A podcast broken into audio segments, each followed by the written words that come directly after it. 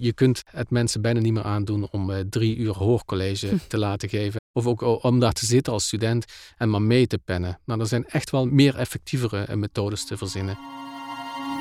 In de podcast over denken praat ik, Nienke de Jong, met docenten en hoogleraren van de Open Universiteit over hun vakgebied, hun onderzoek en hun fascinaties.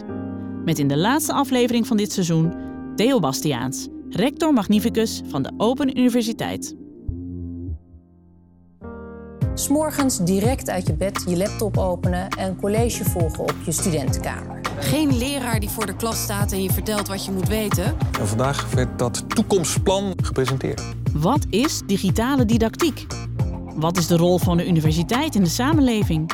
En hoe ziet het onderwijs van de toekomst eruit?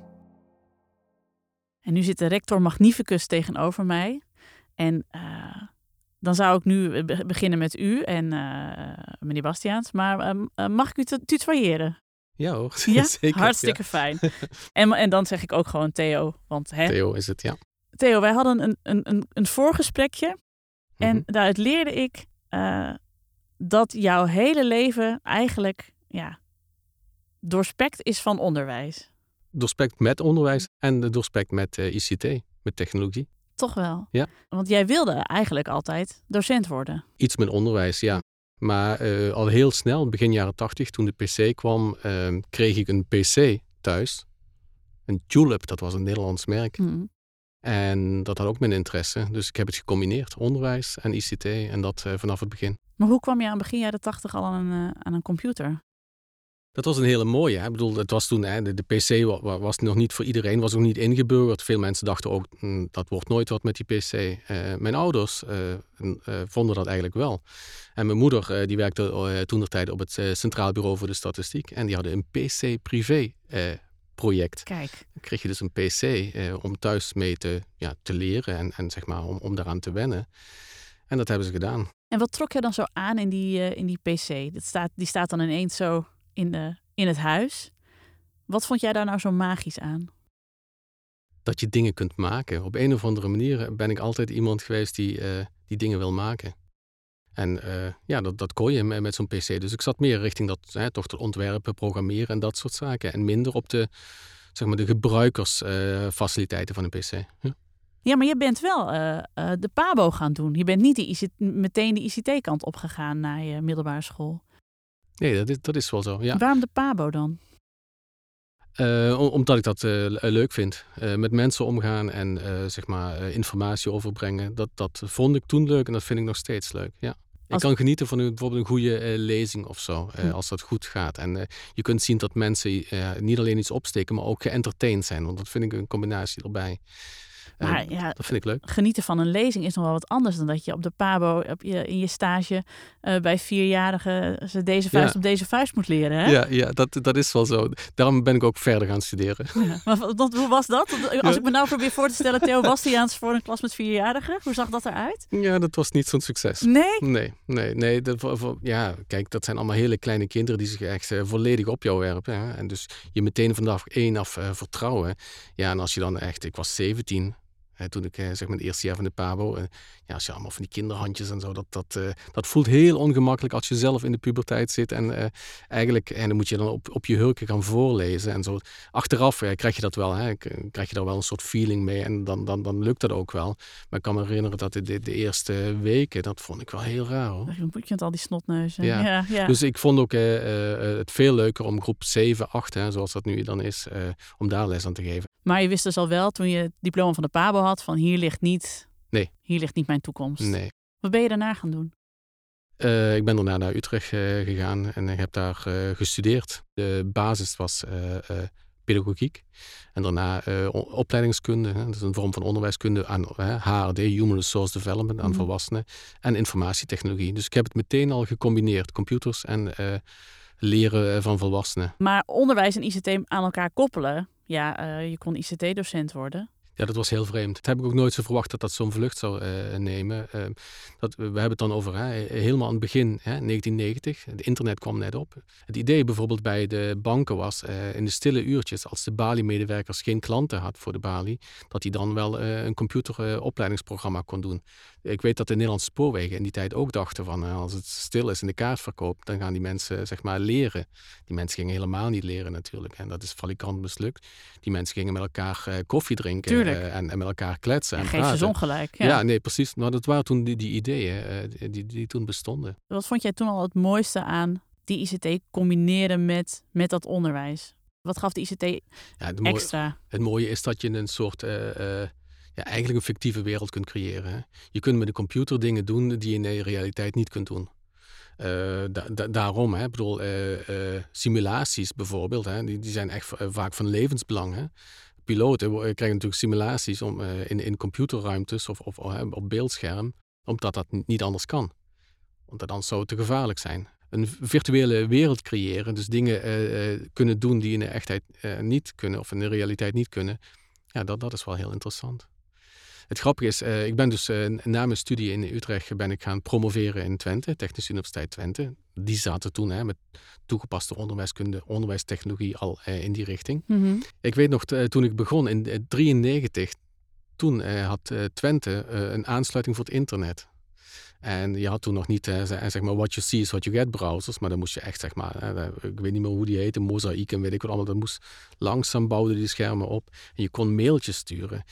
Dus ik, ben, ik denk dat ik de eerste generatie ben die eigenlijk uh, de hele carrière mail heeft kunnen sturen. En die stuurde ik dan uh, ja, naar de mensen die, die ook mail hadden. En dat wa waren nog niet zo heel veel mensen. Andere universiteiten. En toevallig ook mijn moeder op het CBS. Echt? Want het Centraal Bureau voor de Statistiek was ook aangesloten. Dus ik denk dat ik de eerste generatie ben die gecorrespondeerd heeft met de ouders via e-mail. Hallo mama, Ja, ik ben ook online. ja, ja. Stuur alsjeblieft iets terug. Ja, ja. Wat grappig. Ja. Je hebt daarna een, een, best lange carrière gehad, van uh, onderwijsinstelling naar onderwijsinstelling. Mhm. Je bent nu aangekomen bij de Open Universiteit. Ja. Als rector magnificus. Ja. Even wat achtergrondinformatie. In de jaren 70 heeft het ministerie van Onderwijs, Cultuur en Wetenschap verschillende rapporten en adviezen over universitair onderwijs aan volwassenen uitgebracht. De beleidsnota Open Universiteit in Nederland van Van Kemenade uit 1977 leidde uiteindelijk tot de Wet op de Open Universiteit, die op 1 januari 1985 in werking trad. De officiële opening vond plaats op 26 september 1984. Op deze dag viert de Open Universiteit jaarlijks haar Dies Natalis. Wat was het eerste plan eigenlijk dat je had met de, met de universiteit? Nou, het, het, eerste plan wat ik had met de universiteit is eigenlijk um, meer aansluiting uh, te zoeken bij uh, de huidige dag, uh, zeg maar de huidige maatschappij, de ontwikkelingen van de maatschappij. Dat was natuurlijk wel zo, maar op het gebied van onderwijs mocht er wel een tandje bijgezet worden met, met vernieuwing. En daar ben ik ook mee begonnen.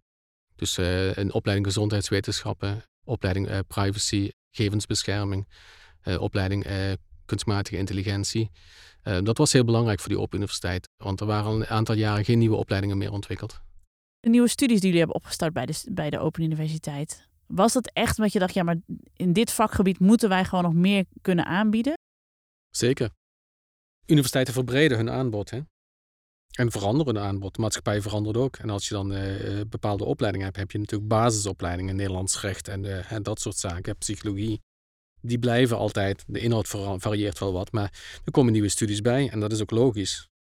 Gegevensbescherming, uh, uh, privacy, nou, dat was niet iets waar uh, ze 37 of 38 jaar geleden mee bezig waren toen de Open Universiteit werd opgericht. Dus natuurlijk ontwikkel je steeds verder en ja, je innoveert. Hè? Nee, dat vind ik wel opmerkelijk ja. trouwens, want jullie zetten vol in op die, uh, op die nieuwe ICT en op die privacy en ja. uh, uh, AI ook. Um, het is natuurlijk niet een beslissing van jou alleen, maar doet dat je... Gezondheidswetenschappen, e-health, hè, dat is ook weer zoiets nieuws. Ja. Maar, maar die i-kant, dat doet jouw hart dan dus wel sneller kloppen, kan ik me voorstellen. Ja, maar je gaat iets zoeken en dat inderdaad, dat doe ik zeker niet alleen. Dat eh, doen we met z'n allen uit de faculteiten ook. Daar komen die ideeën ook eigenlijk vandaan. Je gaat iets eh, pakken wat aansluit bij het DNA van, van je universiteit. En dat is gewoon de technologie. Ja. Hmm. Technologie, online. Ja. Nieuw. Kijk, en en eh, die, die, die innovatie die is gewoon voor, voor iedere instelling toch belangrijk. Eh, Als je een winkeltje hebt hier in Amsterdam, dan, ehm, dan wil je ook nieuwe producten hebben. en zo wil een universiteit dat eigenlijk ook wel. Ik heb altijd zo'n stelregel van uh, um, bij innovatie, hè, want iedereen zegt je moet innoveren, maar je, moet, je hebt daar bepaalde aanpakken voor. Ik vind altijd dat je 60% bij wijze van spreken bezig moet zijn met optimalisatie van je uh, bestaande, van je huidige werk, dus je producten die je van al hebt. Van de basis die je al van, hebt. Van de ja. basis die je al hebt.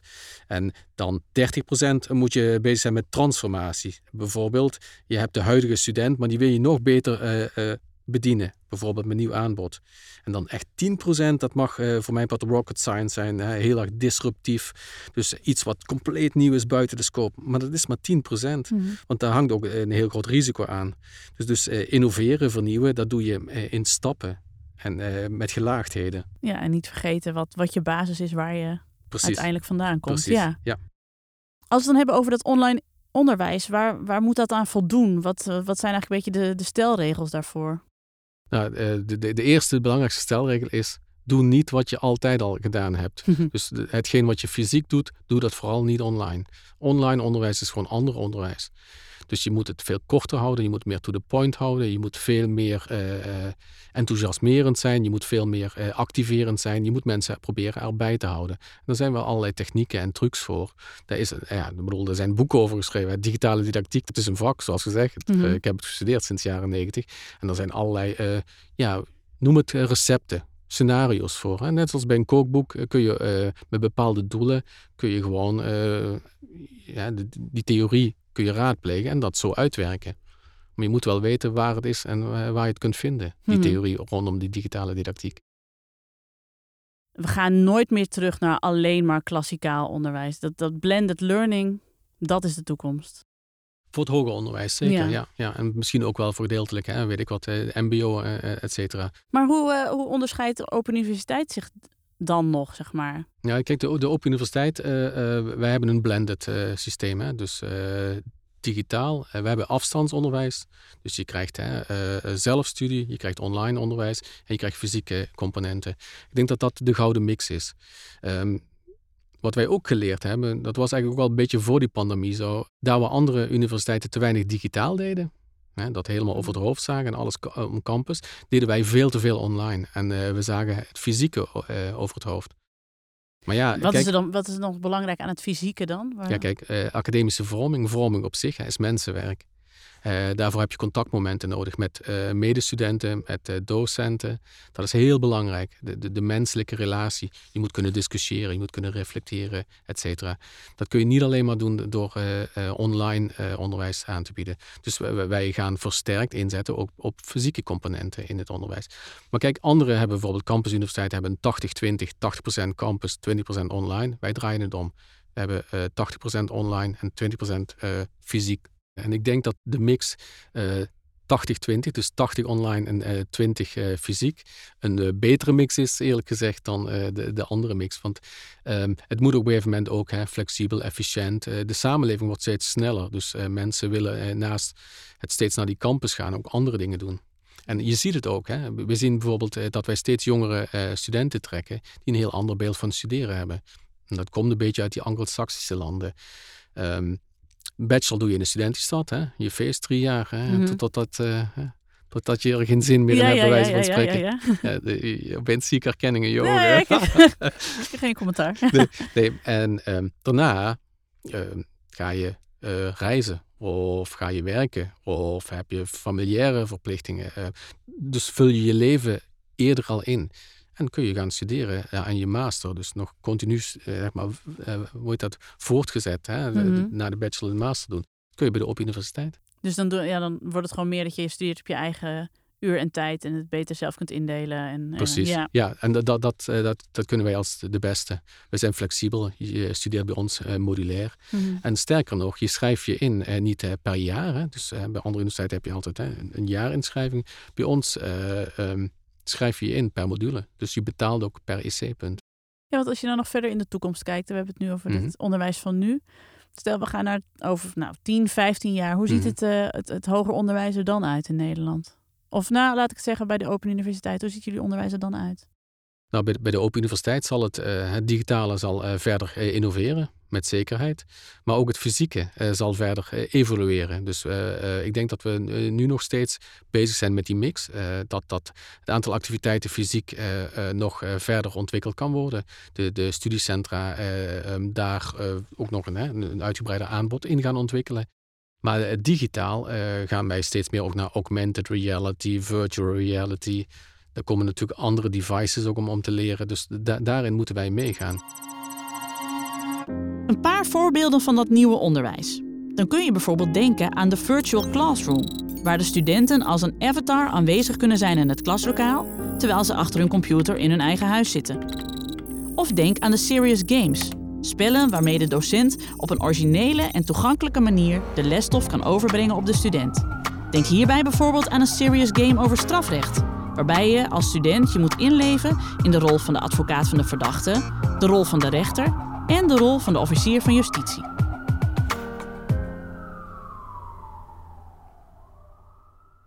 Waar we nu aan het werken zijn, de zogenaamde learning bots. Eh, je kent dat chatbots, maar je kunt natuurlijk ook als eh, student, als je een vraag hebt, gebruik maken ook van zo'n bot. Dus je stelt de vraag en die kun je 24 uur per dag kun je dan een antwoord krijgen en dan op het terrein van, van leren. Mhm. Dus onze docenten, eh, denk ik in de toekomst, worden ook verantwoordelijk, verantwoordelijk voor, het, voor de input van zo'n bot. En die gaat dan hè, met kunstmatige intelligentie zelf nog erbij leren, maar je moet wel input geven. Dus er komen allerlei toeters en bellen rondom dat onderwijs te hangen, die het leren makkelijker maken, maar ook zeker voor aangenamer. Want wat ik aan het begin al zei, ik vind de, de, de entertainmentwaarde van leren uh, moeten we niet vergeten. De motivatie uh, moet hoog blijven. En dan moet je mensen dus ook ja, blijven kietelen met... Uh, hier heb je een VR-bril, kijk je zit live in een collegezaal. Ja, zeker. Dus je ziet hier een practicum, ja. Ja, serious games. Hè. Wij ontwikkelen een behoorlijk aantal serious games per jaar. En die zijn echt peperduur om te maken. Want we hebben een heel studioteam. Hè. Bijvoorbeeld, ik weet onze Sven Brinkhoff, die heeft mhm. een, een een game gemaakt uh, over strafrecht. Nou, daar heeft een heel filmteam hier in Amsterdam uh, rondgelopen en, en, opnames gemaakt. En in elkaar, dat, in elkaar zetten en zo. Dat, dat, dat kost nog wel veel werk en dat is ook duur. Um, maar toch doen we dat. Grote groepen studenten loont zich dat om ook de, dit soort spelachtige leerervaringen om dat te ontwikkelen. Uh, dus, dus die kant gaat het ook op. Zie je deze jaren dan ook echt als de jaren des onderscheids? Van nu moeten we die slag gaan maken? Ja, zeker. En dat is uh, de slag maken, niet alleen, niet alleen bij de Open Universiteit, maar als heel stelsel. Dat is heel het, heel het hoger onderwijs. Ja, ja, je ziet nu bijvoorbeeld, hè, we hebben in het hoger onderwijs het versnellingsplan, die werken op, op, hè, aan, aan, nieuwe thema's. Um, we zijn bij de 14 universiteiten, de UNL, de Universiteiten van Nederland, zijn we gezamenlijk aan kijken naar onderwijsinnovatie en hoe we toch uh, uh, ons onderwijs kwalitatief nog beter kunnen maken en uh, innovatiever kunnen maken. Dat besef is er bij de, de huidige rectoren en, en de, de, colleges echt wel dat het onderwijs uh, uh, zich verder ontwikkelt en het gaat steeds sneller. Je kunt het mensen bijna niet meer aandoen om drie uur hoorcollege te laten geven. Of ook om daar te zitten als student en maar mee te pennen. Nou, er zijn echt wel meer effectievere methodes te verzinnen. Wij werken bijvoorbeeld bij de Open Universiteit met kennisclips. Dat betekent dat je zeg maar 15 minuten, 20 minuten een theorie eh, onderdeel krijgt, wat altijd zeg maar eh, gerelateerd is aan een casus. Problem-based learning, ja, de Universiteit Maastricht is natuurlijk daar uh, groot mee geworden. Alles gerelateerd aan, aan een probleem, dus je theorie verknopen, dan zie je ook waarom dat je die theorie moet leren omdat je het dan eh, in een bepaalde situatie kunt toepassen. Dat soort dingen, ja, dat, dat zie je eigenlijk overal in het onderwijs wel uh, nu uh, komen. Ze noemen het anders, uh, casusgerelateerd of weet ik wat, authentieke leertaken. Hè, zo noemen ze het ook wel. Hè. Um, ja, dat, dat zie je overal wat terugkomen. Het is toch eigenlijk gek dat we dat daarvoor veel minder in het oog hielden van, ja. oké, ja. wat los je daar eigenlijk mee op? Ja, kijk, um, op het moment dat je studenten gaan vragen waarom moet ik dit uh, leren, ik, uh, dit zal ik nooit gebruiken, dan weet je dat je een, een, punt hebt om aan te zetten om uit te leggen van waar je het moet gaan uh, leren. En in het verleden is die vraag vaak niet beantwoord, zie je op middelbare scholen ook heel vaak. Kijk, ik begrijp dat je een basis nodig hebt, anders krijg je die discussie natuurlijk ook. Hè, van mm. ja, je hebt wel een basis nodig, dat is zo. Maar je moet wel, het mentale model noemen ze dat dan, hè. je moet wel weten waar je die basis in kunt passen. Wat is dan de rol van de universiteit zeg maar, binnen, binnen de samenleving? We hebben het al heel vaak en heel veel gehad nu over onderwijs. Hè? Maar de Open Universiteit doet ook onderzoek. En daar zit ook waarde in. We creëren ook waarde door onderzoek. We doen dat interdisciplinair. Ehm, dat wil zeggen dat wij uh, maatschappelijke problemen aangaan met, uh, vanuit alle disciplines. Dus uh, we hebben verschillende perspectieven op, mm. op een probleem. En samen proberen daar een oplossing voor te, te, zoeken. Dus we doen, nee, we doen niet fundamenteel onderzoek. We kijken altijd in samenwerking met andere maatschappelijke organisaties, gemeentes, ziekenhuizen, het maakt niet uit. kijken wij naar problemen en die proberen we onze wetenschappers op te lossen. We zijn dus in ons onderzoek ook eigenlijk dienstbaar aan, aan de maatschappij. Hè, onderwijsinnovatie doen wij met, uh, met het onderwijsveld. Um, we hebben een onderzoeksprogramma dat heet Resilience, veerkracht, veerkrachtige organisaties, veerkrachtige personen hè, uh, op het gebied van gezondheidszorg. Hè. Uh, en bijvoorbeeld veerkracht en, en, duurzaamheid. We hebben ook milieuwetenschappen, um, die doen veel onderzoek naar hè, plastic in de zee en, en dat soort zaken. En hoe maak je organisaties duurzaam? Dus wij, wij doen zoveel mogelijk in co-creatie. We noemen dat dan ook wel open innovation. Dus het onderzoek is mooi, maar het moet ergens een link hebben in de samenleving. Ja, Zeker, ja. Dat, uh, dat is ook onze niche. Hè. Dat is ook, ik, ik, zeg niet dat anderen dat niet doen, maar uh, daar hebben wij ook voor gekozen. Uh, je kunt niet alles doen, want ja, je hebt maar een beperkte omvang. Um, en je hebt ook maar beperkte tijd. Je hebt ook nog je onderwijs. Dus wij focussen echt op, op samenwerking en echt maatschappelijke oplossingen.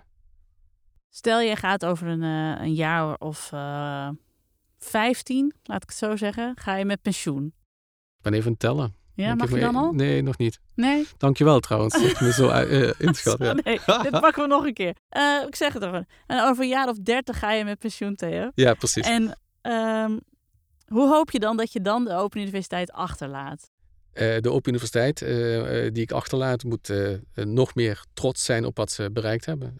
moet nog meer de plek opeisen in het stelsel van 14 universiteiten. Of sterker nog in het hoger onderwijs, want wij doen ook heel veel met HBO-opleidingen. En het moet uh, een bolwerk zijn van onderwijs, innovatie en uh, kennis en kunde. En dat zijn we, maar dat, dat kan gewoon altijd beter. En dat moeten we ook vasthouden. Want dat wat we nu zijn, moeten we vasthouden. Dankjewel voor dit gesprek, Theo. Dankjewel voor het gesprek, Nienke. Het was gezellig. Vond ik ook. Het was hem weer. Vond je het een mooi gesprek? In je podcast-app vind je nog veel meer afleveringen van Overdenken. Dank voor het luisteren.